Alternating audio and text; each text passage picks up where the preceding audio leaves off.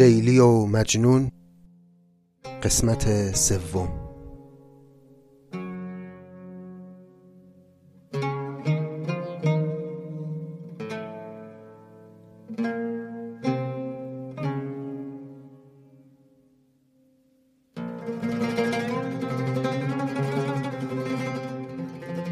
سلام دوستان گرامی خوش آمدید به پادکست نظامی.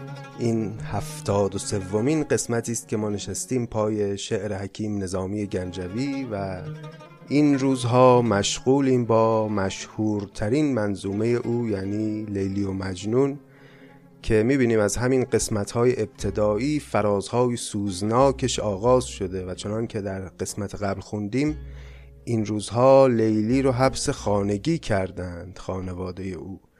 و مجنون غریب دل شکسته این دریای ز جوش نانشسته به قول نظامی.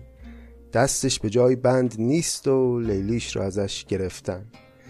اما اجازه بدید پیش از اون که بریم داستان رو پی بگیریم طبق سنتی که در منظومه های قبلی هم داشتیم بیاییم و توی هر قسمت یه بخشی یه مختصری از مقدمه کتاب رو هم بخونیم که تا به پایان داستان برسیم مقدمه رو هم خونده باشیم. لیلی و مجنون پیش از آغاز داستان یک مقدمه مفصلی داره که خوندنش خیلی به نظامی شناسی ما کمک می‌کنه. بخشای متنوعی داره این مقدمه که خیلی جالب هم هست و ابیات مشهوری هم اتفاقا لابلاش هست. یه ابیاتی که برخیش حتی ضرب المثل شده بین مردم منتها اغلب کسانی که به کار می‌برن این ابیات رو و این ضرب المثل ها رو نمی‌دونن که این چیزی که دارن میگن مصرعی است یا بیتی است از لیلی و مجنون نظامی. ما سعی می‌کنیم در هر قسمت پیش از اون که داستان رو شروع بکنیم یه چند بیتی از این مقدمه رو بخونیم که دیگه تا اواخر داستان کتاب رو به طور کامل خونده باشیم و اینطوری حتما خود نظامی هم از ما راضی تر خواهد بود. چون کتابش رو کامل خوندیم و همونطوری که او در نظر داشته و همونطوری که او نوشته کتاب رو خوندیم و از نظر گذروندیم. طبق معمول همه منظومه های نظامی لیلی و مجنون هم با هم دو ستایش پروردگار آغاز میشه. با ابیاتی که برای ما آشناست برای خیلی از مردم ایران آشناست به دلیل اینکه گزیده ای از این ابیات رو در کتاب های درسی در دوران دانش آموزی خوندیم و باهاش خاطره هایی داریم. پس بشنوید آغاز مقدمه لیلی و مجنون رو هم دو ستایش خداوند.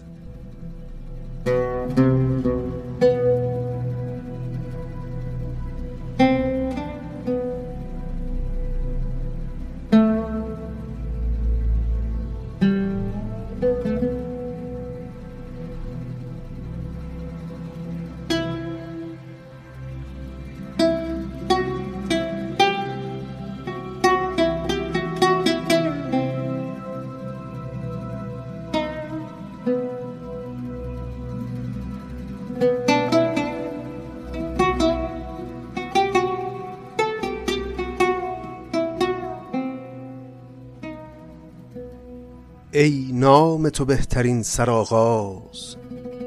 بی نام تو نام کی کنم باز؟ ای یاد تو مونس روانم جز نام تو نیست بر زبانم.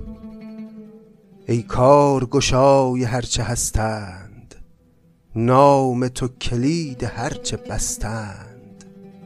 ای هیچ خطی نگشته زول بی حجت نام تو مسجل. ای هست کنه اساس هستی کو تهز درت دراز دستی. ای خطبه تو تبارک الله فیض تو همیشه بارک الله. ای هفت عروس نه اماری بر درگه تو به پرده داری. ای هست نه بر طریق چونی دانای برونی و درونی. این چونی یعنی مانندی یکی از صفاتی که برای خدا بسیار برمیشمارن بیچون بودن خداونده. یعنی ذات خدا بیچون است یعنی بیمانند است و نمی شود خدا رو به چیزی تشبیه کرد و مثال زد. ای هست نه بر طریق چونی. دانای برونی و درونی. ای هرچه رمیده وارمیده در کن فیکون تو آفریده. ای واهب عقل و باعث جان با حکم تو هست و نیست یکسان. ای محرم عالم تحیر عالم ز تو هم تهی و هم پر. ای تو به صفات خیش موصوف ای نهی تو منکر امر معروف. ای امر تو را نفاذ مطلق و از امر تو کائنات مشتق. نفاذ یعنی جاری شدن حکم. ای امر تو را نفاذ مطلق یعنی تو امر که می‌کنی فرمانت جاری خواهد شد به طور مطلق. ای امر تو را نفاذ مطلق و از امر تو کائنات مشتق. ای مقصد همت بلندان مقصود دل نیازمندان. ای سرم کش بلند بینان در باز کنه درون نشینان. ای بر ورق تو درس ایام زاغاز رسیده تا به انجام. صاحب توی. آن دگر غلامند. سلطان توی آن دگر کدامند. راه تو به نور لایزالی از شرک و شریک هر دو خالی. در صنع تو کامد از عدد بیش عاجز شده عقل علت اندیش. ترتیب جهان چنان که بایست کردی به مسابتی که شایست. بر ابلق صبح و ادهم شام حکم تو زدین طویله بام. گر هفت گره به چرخ دادی هفتاد گره بدو گشادی. گر هفت گره به چرخ دادی هفتاد گره بدو گشادی خاکستری ارز خاک سودی. صد آینه را بدان زدودی. بر هر ورقی که حرف راندی نقش همه در دو حرف خواندی. بی کوه کنی ز کاف و نونی کردی تو سپهر بی ستونی. خیلی زیباست این بیت. اشاره داره به همون ماجرای کن کن فیکون. اینکه خداوند گفت باش و عالم بوده شد و به وجود اومد. میگه بر هر ورقی که حرف راندی نقش همه در دو حرف خواندی. دو حرف این همون کن باش. بعد میگه بیکوه کنی ز کاف و نونی کردی تو سپهر بی ستونی. چه تلمیح قشنگی نظامی داره به خسرو و شیرین خودش. میگه تو مثل فرهاد کوهکنی نکردی فقط یه کن گفتی. با یه کاف و نون یک سپهری بی ستون به وجود آوردی. آسمان بی ستون آسمانی که مثل سقفی عالم رو فرا گرفته منتها ستون نداره این سقف. چقدر هنرمندانه و ظریف ماجرا رو ربطش داده به کوهکنی فرهاد و کوه بی ستون. دوستان اگر خسرو و شیرین رو هنوز نشنیدن توصیه من اینه که ابتدا خسرو و شیرین رو دست کم بشنوید و بعد بیایید سراغ لیلی و مجنون. به دلیل اینکه در بیان توضیحات اونجا ما برخی کلمات مشکل و برخی شیوه های سخنسرایی نظامی رو توضیحاتی اونجا لابلای ابیات دادیم که شاید چون بنامون بر اینه که دوستان اونا رو شنیدن تو لیلی و مجنون کمتر خودمون رو درگیر این توضیحات بکنیم. فلزا بهتره که خسرو و شیرین رو حداقل بشنوید چه بهتر که هفت پیکر رو هم بشنوید و بعد بیایید به سراغ لیلی و مجنون. به هر حال بی کوه کنیز کاف و نونی کردی تو سپهر بی ستونی. هر جا که خزینه ای شگرف است قفلش به کلید این دو حرف است. حرفی به غلط رها نکردی یک نکته در او خطا نکردی. در عالم عالم آفریدن بهزین نتوان رقم کشیدن. این اندیشه خیلی سابقه داره دیگه در هم شعر نظامی هم بسیاری از اندیشمندان و سخنسرایان دوران کهن که این دنیا رو که خدا آفرید بیعیب آفرید و بهتر از این نمی‌شد. در عالم عالم آفریدن بهزین نتوان رقم کشیدن. که البته یه جای حافظ جواب اینا رو آنچنان دندان شکن میده که آدم دوست داره حرف حافظ رو قبول کنه. میگه پیر ما گفت خطا بر قلم سون نرفت.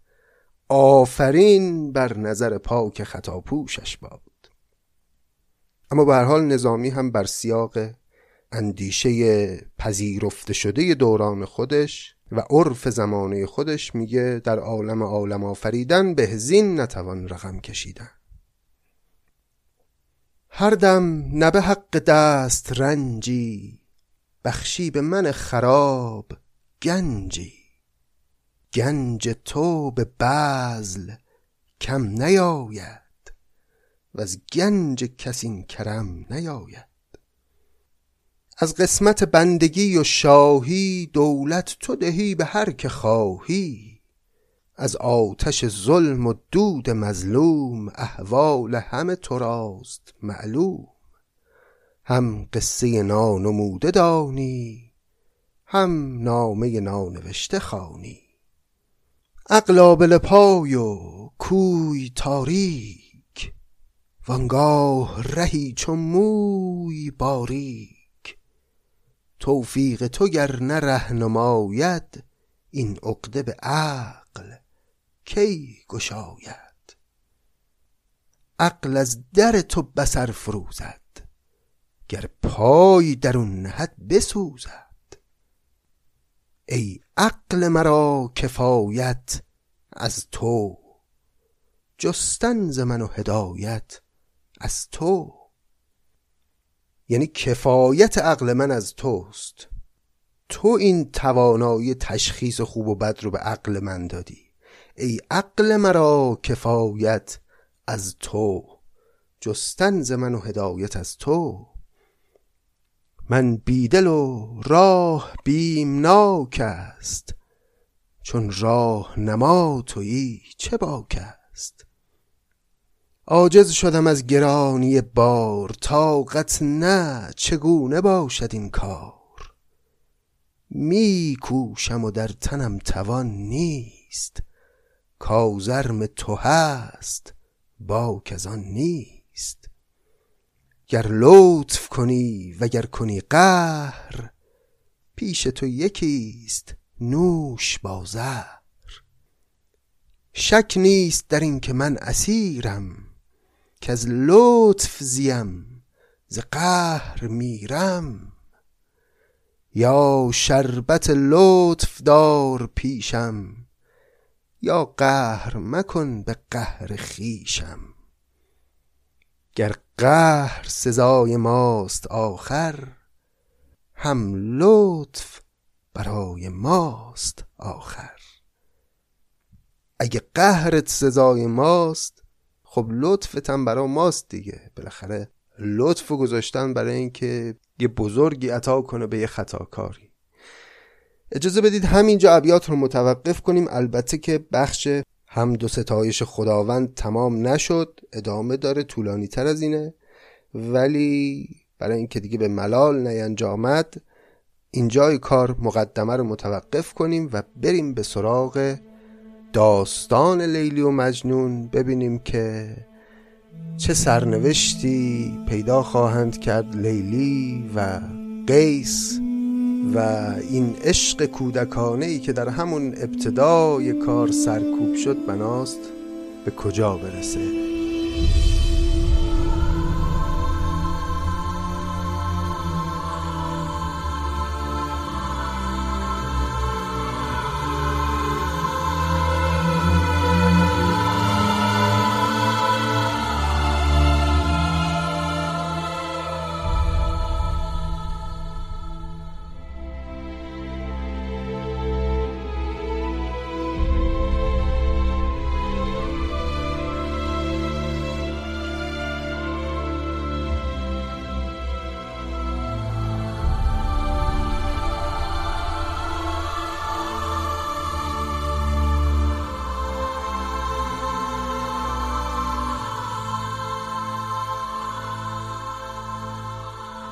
خاطر عزیزتون هست دوستان که گفتیم قیس پسری بود از قبیله آمریان که در مکتب خونه عاشق لیلی شد. قیس و لیلی دل دادن به عشق همدیگه و به سیاق همه دانش آموزا و دانشجوهایی که عاشق میشن درس و مشق و رها کردن. اما زان دل که به یکدیگر نهادند در معرض گفتگو فتادند.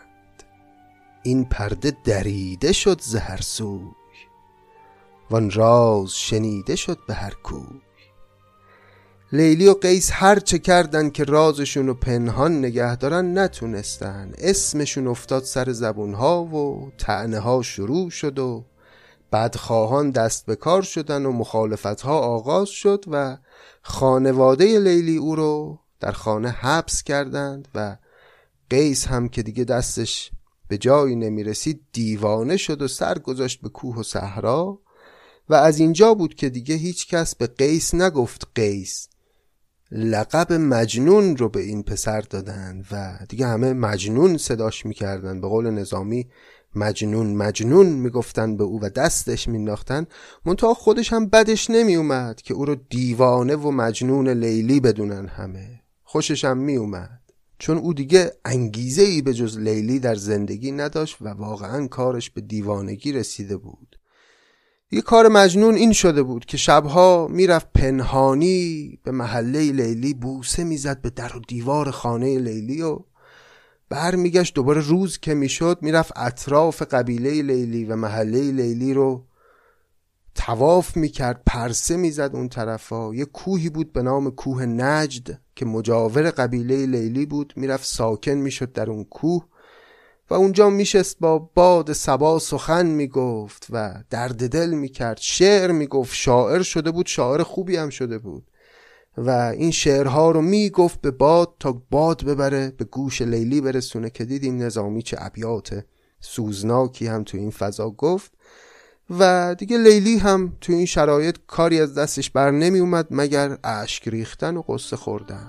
تا اینجای داستان و این حال و هوا رو خونده بودیم بریم و بشنویم و بخونیم ادامه داستان رو از زبان حکیم نظامی.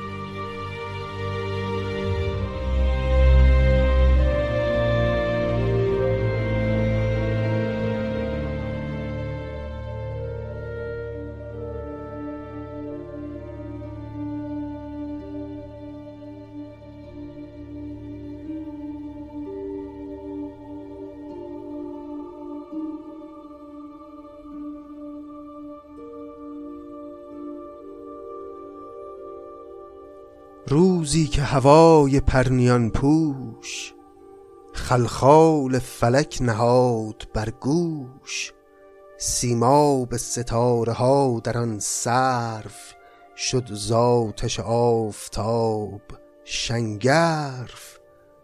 مجنون رمید دل چو سیماب با آن دو یار ناز برتاب آمد به دیار یار پویان. لبیک زنان و بیت گویان. پس یه روز صبح روزی که هوای پرنیان پوش خلخال فلک نهاد بر گوش خلخال فلک همون خورشیده. سیما به ستاره ها در آن صرف صرف یعنی تغییر کردن منظور همون گردش شبان روزه. سیما به ستاره ها در آن صرف شد زاتش آفتاب شنگرف. شنگرف هم یعنی رنگ سرخ. یعنی رنگ نقره‌ای ستارگان از آتش آفتاب سرخ شد گداخته شد. یعنی روز شد مجنون رمید دل چو سیماب. یعنی لغزان لغزان با آن دو سیار ناز برتاب. یعنی اون دو تا یاری که مثل خودش عاشق بودن و ناز برتاب بودن. یعنی تاب آورنده ناز معشوق بودن. با هم راه افتادن اومدن به قبیله لیلی. آمد به دیار یار پویان لبیک زنان و بیت گویان. می‌شد سوی یار دل رمیده پیراهن صابری دریده. میگشت به گرد خرمن دل میدوخت درید دامن دل. می‌رفت نوان چون مردم مست می‌زد به سر و به روی بر دست. پس دیوانوار بیت خانان نوان یعنی ناله کنان همینجوری بر سر و روی خودش می‌زد و تو کوچه های محله لیلی میگشت. چون کار دلش ز دست بگذشت بر خرگه یار مست بگذشت. معمولا روزها کار مجنون این بود که تواف می‌کرد اطراف محله لیلی رو یا قبیله لیلی رو. اما شبها می‌رفت در خانه لیلی و اونجایی که لیلی ساکن بود. اما این بار طاقت نیاورد. چون کار دلش ز دست بگذشت بر خرگه یار مست بگذشت. بلند شد رفت جلوی خرگاه لیلی. خرگاه هم که یعنی همون چادر بزرگی که برپا می‌کنن. رفت و نزدیک شد به لیلی. کار ممنوعه ای رو در واقع بهش دست زد بر رسم عرب نشسته آن ماه بر بسته ز در شکنج خرگاه. شکنج یا پیچ خرگاه رو بربسته یعنی اون دامن خیمه رو بالا زده لیلی داخل چادر نشسته و در خیمه یا پرده خیمه بالاست و از بیرون داخل خیمه یا چادر پیداست. و اعرابم که در گذشته خیلیاشون در چادر زندگی می‌کردن یا حداقل بخشی از اوقات رو در چادر زندگی می‌کردند بر رسم عرب نشسته آن ماه بر بسته در شکنج خرگاه آن دید درین و حسرتی خرد وین دید در آن و نوحه کرد. لیلی چو ستاره در اماری مجنون چو فلک به پرده داری. لیلی کلبند باز کرده مجنون گله ها دراز کرده. کلبند یعنی همون روبنده.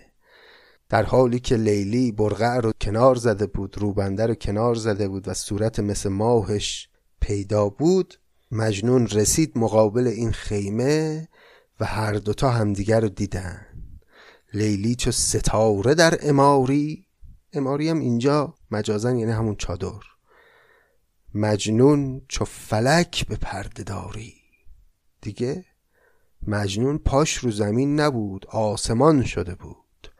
لیلی کلبند باز کرده مجنون گله ها دراز کرده. لیلی ز خروش چنگ در بر مجنون چو رباب دست بر سر.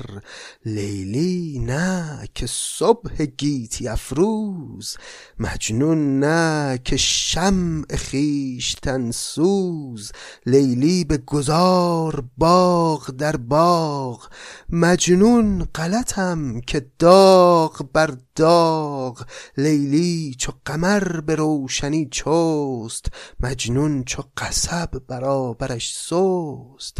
قصب یه نوعی پارچه است مثل پارچه که سسته نمی‌تونه وایسه.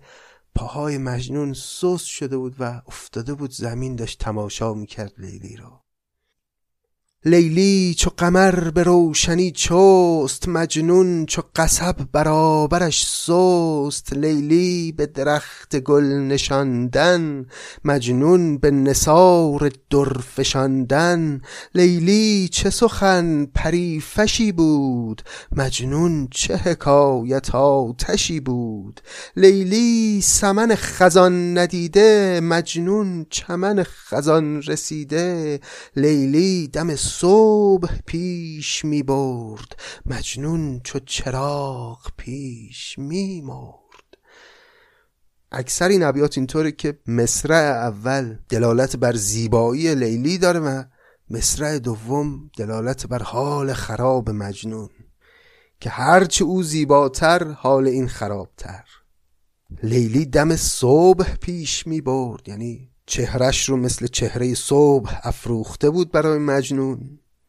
مجنون چو چراغ پیش میمرد مثل چراغی که همین که صبح نمایان میشه یا خاموش میشه یا خاموشش می‌کنن و در واقع می‌کشن چراغ رو. صبح جمال لیلی هم که پدیدار شد چراغ وجود مجنون میمرد برا او.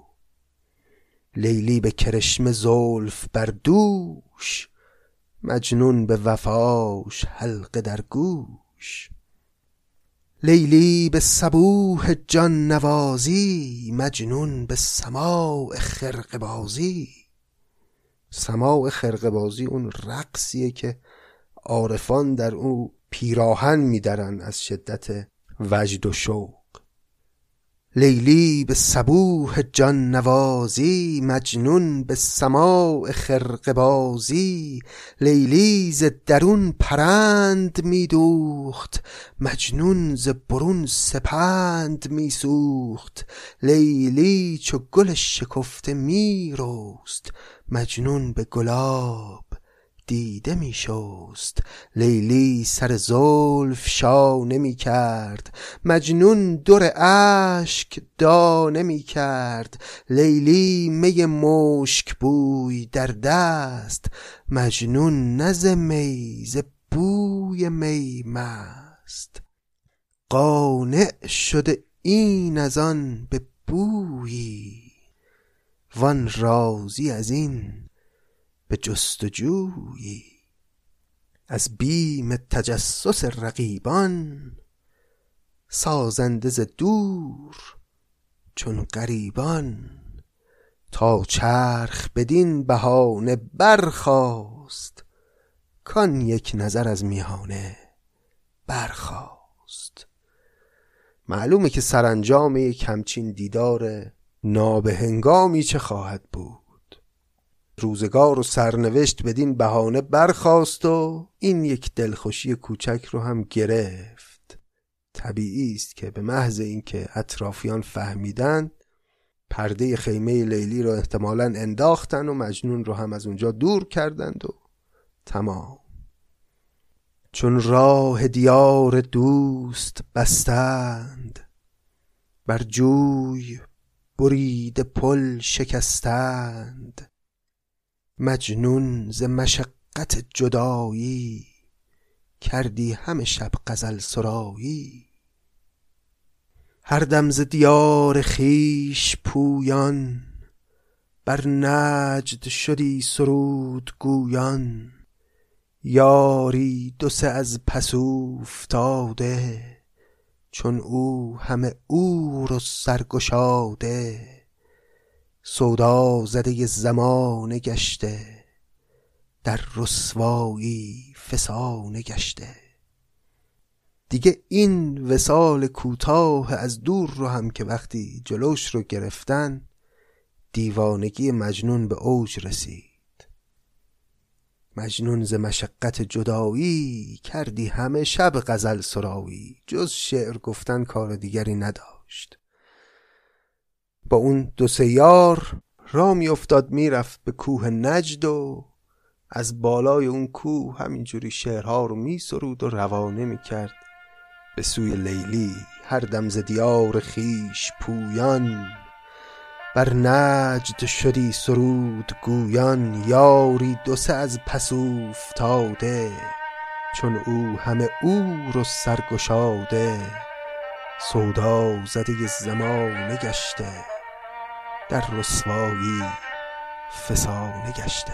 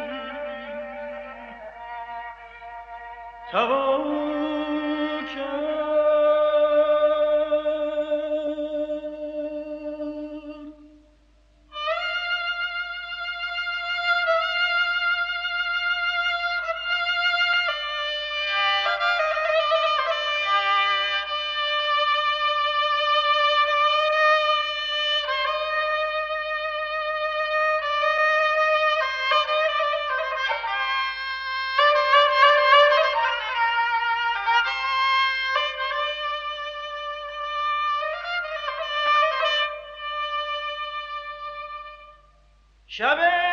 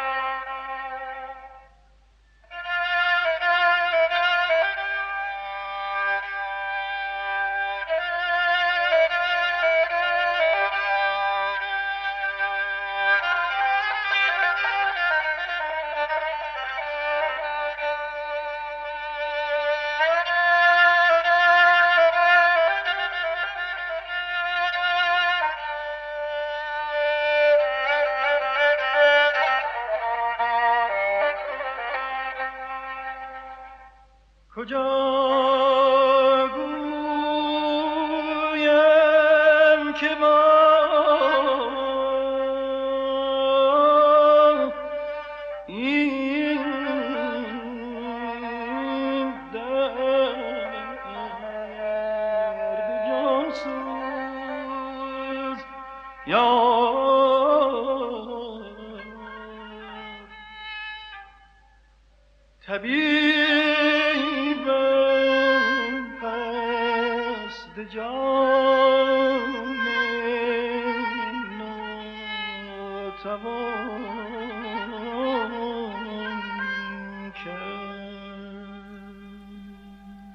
خیشان همه در شکایت او. غمگین پدر از حکایت او. پندش دادند و پند نشنید. گفتند فسانه چند؟ نشنید. پندر چه هزار سودمند است؟ چون عشق آمد چه جای پند است؟ دیگه اینطور شده بود که همه نگران قیس شده بودن که چش این پسر. شروع کردن نصیحتش کردن پندش دادن. اما پندر چه هزار سودمند است. چون عشق آمد چه جای پند است. مسکین پدرش بمانده در بند رنجور دل از برای فرزند. در پرده آن خیال بازی بیچاره شده ز چاره سازی پرسید ز محرمان خانه. گفتند یکا یک این فسانه کو دل به فلان عروس داده است که از پرده چنین به در فتاده است پس اینطور شد که پدر مجنون هم نگران از اهل خانه پرسید خب آخه این پسر چشه؟ گفتن که بله عاشق فلان دخترک شده و به این دلیل است که از پرده چنین به در فتاده است. این از پرده چنین به در فتاده است هم اشاره داره به موضوع این عشق که از پرده بیرون افتاده و رسوا شده و همگان ازش خبردار شدن و به سر زبونها افتاده و هم می‌تونه دلالت بر خود مجنون بکنه که از پرده به در افتاده. یعنی دیگه تو خونه بند نمیشه همیشه آواره تو کوه و بیابون و محله لیلی و این طرف و اون طرف. خلاصه به این ترتیب پدر مجنون هم دیگه کاملا آگاه شد. البته که یه خورده عجیبه که تا اینجای ماجرا آگاه نبود. ولی به هر حال قصه به ما اینطور میگه که گویا شاید پدر مجنون خیلی نمی‌خواسته بپذیره که پسرش مشکل جدی و مهمی داره. اینجا بود که دیگه فهمید که نه قضیه جدی است و باید یه کاری کرد. چون قصه شنید قصد آن کرد که از چهره گل ندان گرد. آن دور که جهان بدو فروزد بر تاج مراد خود بدوزد. وان زینت قوم را به صد زین خواهد ز برای العین. پس پدر مجنون که مرد توانمندی بود سید آمریان بود بزرگ اون قبیله بود و از مال دنیا هیچ کم نداشت تصمیم گرفت که هر طوری هست این دختر رو برای پسرش بگیره و قائله رو ختم کنه پسر سر عقل بیاد. پیران قبیله نیز یک سر بستند بر مراد محضر. کان در نسفته را در آن سفت با گوهر تاق خود کند جفت. تاق اینجا به معنی یگانه است. گوهر تاق آمریان مجنون قیسه و آن در نسفته هم که لیلی است. در نسفته هم می‌دونیم در منظومه های قبلی هم زیاد داشتیم. همیشه کنایه از دختران باکره است. و اینجا هم که دیگه پدر مجنون و همه اقوام و خیشان و بزرگان قبیله به این نتیجه رسیدن که آقا بریم یه آستینی بالا بزنیم و یه کاری بکنیم. این دختره رو بگیریمش برای این پسرمون و این ماجرا به خوبی و خوشی به یک جایی برسه. یک رویه شدن گروه را رای کاهنگ سفر کنند از آن جای. از راه نکاه اگر توانند آن شیفته را به مه رسانند. چون سید آمری چنان دید از گریه گذشت و باز خندید. با انجمنی بزرگ برخاست کرد از همه روی برگره راست. آراسته با چنان گروهی می‌رفت به بهترین شکوهی. پس به این ترتیب تمام بزرگان قبیله آمریان عزم خودشون رو جزم کردند که برن برای آقای مجنون خواستگاری و وقتی که پدر مجنون این تصمیم جمعی رو دید و این حمایت بزرگان رو دید از گریه گذشت و باز خندید خوشحال شد امیدوار شد که بشود این مشکل رو حل کرد و از راه نکاح اگر توانند آن شیفته را به مه رسانند و این دو عاشق با هم ازدواج کنند و دیوانگی پسر او هم از این طریق علاج پیدا بکنه. اجازه بدید اگرچه که این قسمتمون یک کوچولو کوتاه شد اما همینجا داستان رو متوقف کنیم چون اگه بخوایم ادامه بدیم شاید بیش از اندازه این قسمت طولانی بشه. همینجا این قسمت رو به پایان برسونیم و ادامه داستان رو موکول کنیم به قسمت آینده که قسمت چهارم لیلی و مجنون ما خواهد بود. خیلی ممنونم دوستان که این بار هم پای سخن حکیم نظامی نشستید. ماجرای داستان لیلی و مجنون تازه تازه داره منعقد میشه. هنوز کم و بیش در مقدماتیم ولی تازه داره قصه به مسیر خودش میفته. و حوادث متنوعی پیش روی ماست که نظامی با لطافت و با یه احساس عجیبی این وقایع رو حالا در ادامه نقل خواهد کرد و خواهیم دید که لطافت کلام تا چه حد می‌تونه پیش بره در شعر نظامی. برای من حقیقتا باعث خوشحالی است که فرهیختگان و دوستداران ادبیات و فرهنگ شنونده پادکست ما هستند. به شوق نظامی شنونده این پادکست هستند و من هم افتخار می‌کنم و ممنونم از همتون که هستید. ممنونم از پیام های پرمهری که برام میفرستید و خوشحالم که عاشقان شعر فارسی هنوز زندند و میتپند و جهان با بودن اونها جای بهتری است حقیقتا. این پادکست یه تلاش فرهنگی مستقله که داره سعی می‌کنه تا انتها هم استقلال خودش رو حفظ کنه در بیان آنچه که در این متون هست ما سعی می‌کنیم که جانب هیچ چیز رو رعایت نکنیم و فقط صادقانه آنچه که در متن هست رو به دوستان منتقل بکنیم و این مستقل بودن افتخار ماست و تنها دلخوشی ماست برای ادامه کار. اگر مایل هستید که حمایت کنید از این پادکست. می‌تونید از طریق سایت هامی باش که لینکش در توضیحات همین قسمت قرار داده شده پشتیبان مالی پادکست نظامی گنجوی باشید و از این طریق سهم بزرگی داشته باشید در روشن ماندن این چراغ. به هر میزانی که حمایت شما از ما باشه برای ما عزیزه برای ما روحی بخشه و دلگرم کننده است. خیلی شوق ادامه بودن رو در دلهای ما قوی می‌کنه. ممنون بابت همه مهربانی ها و حمایت هاتون و به امید روزهای بهتر برای هممون. در پناه خدا باشید و خدا نگهدار.